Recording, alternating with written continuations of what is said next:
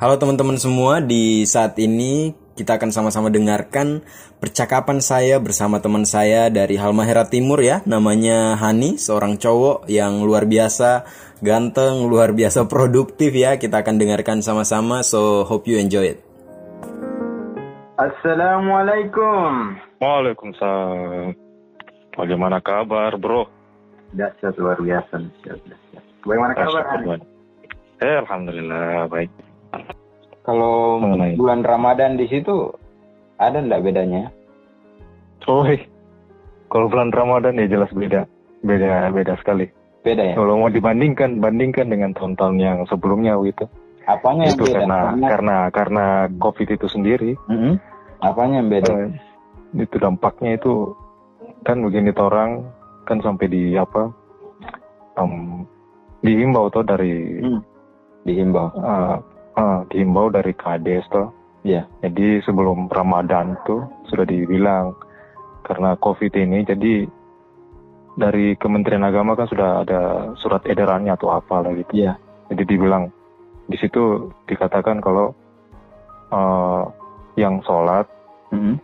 sholat itu oke lah karena orang di sini di Haltim di Buli khususnya itu kan belum apa ya belum masif tuh penyebaran itu Oke. COVID-nya jadi Ya. jadi kalau yang masih kan sudah dihimbau agar sholat di rumah masing-masing toh. Iya, tapi bas- baru himbauan kan belum belum. Iya baru himbauan, belum ada. Ah, jadi itu dari KD sendiri bilang. Hmm.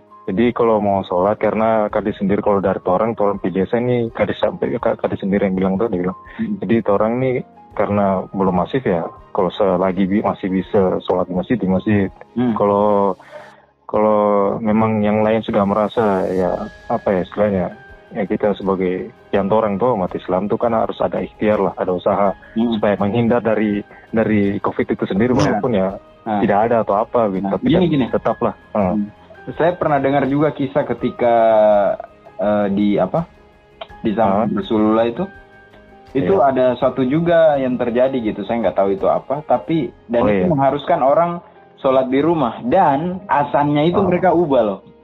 Jadi iya. dalam perkataan asan itu mari kita sholat kan? Uh, Hayalah sholat itu bahasa Ah. Arabnya.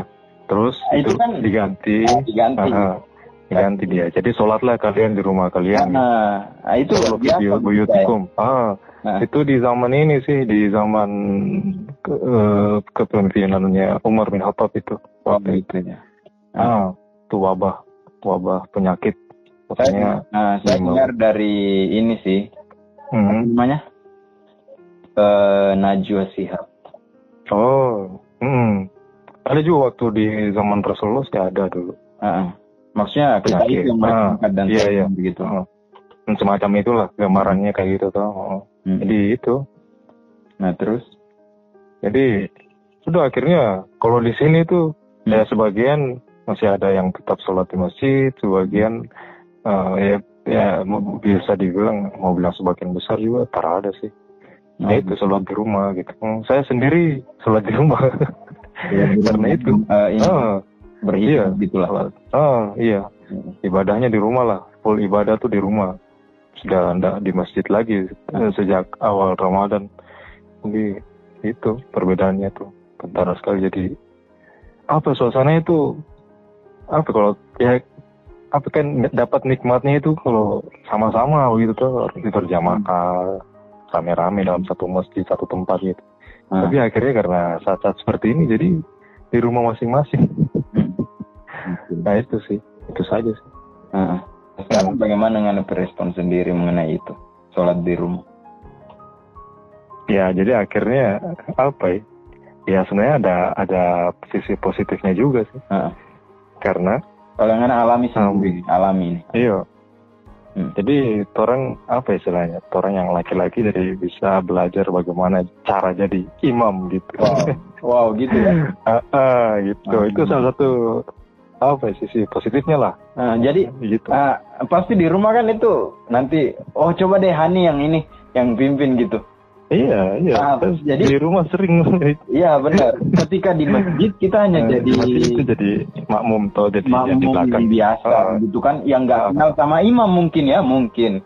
Dan artinya ya jelas posisi kita di situ kita nggak belum layak untuk Hmm. memimpin Iya, makmum jadi itu kan. karena ah, iya benar. Jadi Hmm. orang itu kan yang laki-laki juga kan harus ada punya bekal itulah. Pak. Heeh. Karena orang nanti yang ke depannya sewaktu-waktu nanti kalau menikah kan orang memimpin. Gitu. Benar, benar. Ah, ah, itu Hmm. juga salah Itu satu jadi persiapan. kepala, kepala keluarga itu. kan memimpin. Iya. Ah, dan juga itu jadi itu harus jadi bekal itu. Hal Iya. yang seperti itu tuh harus jadi bekal untuk orang yang laki-laki. Itu. Oh. Jadi gini dengan adanya COVID ini secara tidak langsung Tuhan mempersiapkan kita sebagai pemimpin gitu loh. Ya. Kalau kita mau merespon juga. itu Ya, bagi saya kan? juga, ah, ah, saya juga merasa seperti itu. Wow. Ah, jadi itu. Jadi meskipun belum ada pasangan gitu sudah merasa kayak pemimpin yang Ah, ketika makmum eh, ah. jadi imam gitu kan. Ya, betul. luar biasa, luar biasa. Iya, saya ini kan di rumah nih, di rumah ada nenek toh. Ah. Nah, sudah nenek yang di belakang, Ya, tapi adik-adik di belakang. ya, benar benar. Ah, ah, saya belajar jadi imam gitu. Jadi meskipun kita rasa COVID ini nggak nyaman, Iya, ternyata dengan ketidaknyamanan ini kita Ada. yang dulunya hanya di Ah. masjid sholat yang ya. Dalam ke zona nyaman gitulah. Mungkin kita Ah, eh, awalnya ya, mungkin mungkin kita nggak hafal surah-surah ini kan dan sebagainya. hmm, ya, itu juga sih. Ah, Ah, itu betul. Nah, Ketika kita di apa, rumah, ah. pasti kita dipaksa untuk iya dituntut untuk bisa, untuk bisa gitu. ah, bisa, harus bisa gitu. Ah, betul. Hmm. Oh luar biasa. Luar biasa. Nah ada lagi tambahan gimana gimana? Ah, apalagi kalau yang manfaatnya sisi positifnya hmm, jadi semakin lebih dekat sih sama keluarga gitu kan Ya semakin dekat sama keluarga ya. Hmm. Hmm, karena tuh orang lebih banyak di rumah tuh a- akhirnya jadi lebih banyak habiskan waktu di rumah begitu Iya benar-benar. Hmm. ya itu aja sih Dan bisa lebih mengevaluasi diri lagi lah ya keluarga. Ya Apalagi anak-anak muda ya kita kalau biasa di luar gitu kan, pokoknya kita mengadopsi tuh pikiran-pikiran di luar dan ya kita kan merasa diri ah mama ini papa ini jadul lah gitu kan. Karena Iya, benar. karena kita mungkin hanya dengar sebagian tapi kita nggak teliti pemikiran mereka karena kita terpengaruh pikiran-pikiran di luar kita pegang itu Iya, itu prinsip iya. di luar kan tapi ketika Uh-uh. kita ada di rumah kita lebih banyak mendengar dan bahkan hal yang kita dengar hanya sedikit yang kita katakan itu jadul kita mungkin Hmm. bisa telusuri itu ketika kita berbincang banyak dengan Iya, waktu yang lalu gitu loh. Ah, benar. Uh-uh. benar dan akhirnya kita bisa terima oh ternyata benar yang mama papa katakan gitu loh. Iya. Heeh. nah itu. Itu aja sih Nah itu dia teman-teman percakapan saya bersama teman saya Hani ya dari Halmahera Timur, puji Tuhan dan saya harap teman-teman semua bisa menyerap itu. Nah pertanyaan saya yang terakhir kepada teman-teman semua, pendengar semua, berapa banyak dari kita yang menganggap situasi ini, yang memandang situasi di sekitar kita ini krisis dan covid dan sebagainya ya sebagai suatu kesempatan untuk kita mengupgrade diri kita untuk menjadi lebih baik lagi sehingga ketika Covid dan krisis ini selesai kita menjadi orang-orang yang baru. Kita menjadi orang yang gak sama lagi seperti sebelumnya. Banyak yang hal baru yang kita tahu dan banyak hal baru yang kita bisa setelah semuanya ini berlalu. So, hope you enjoy it and God bless you all.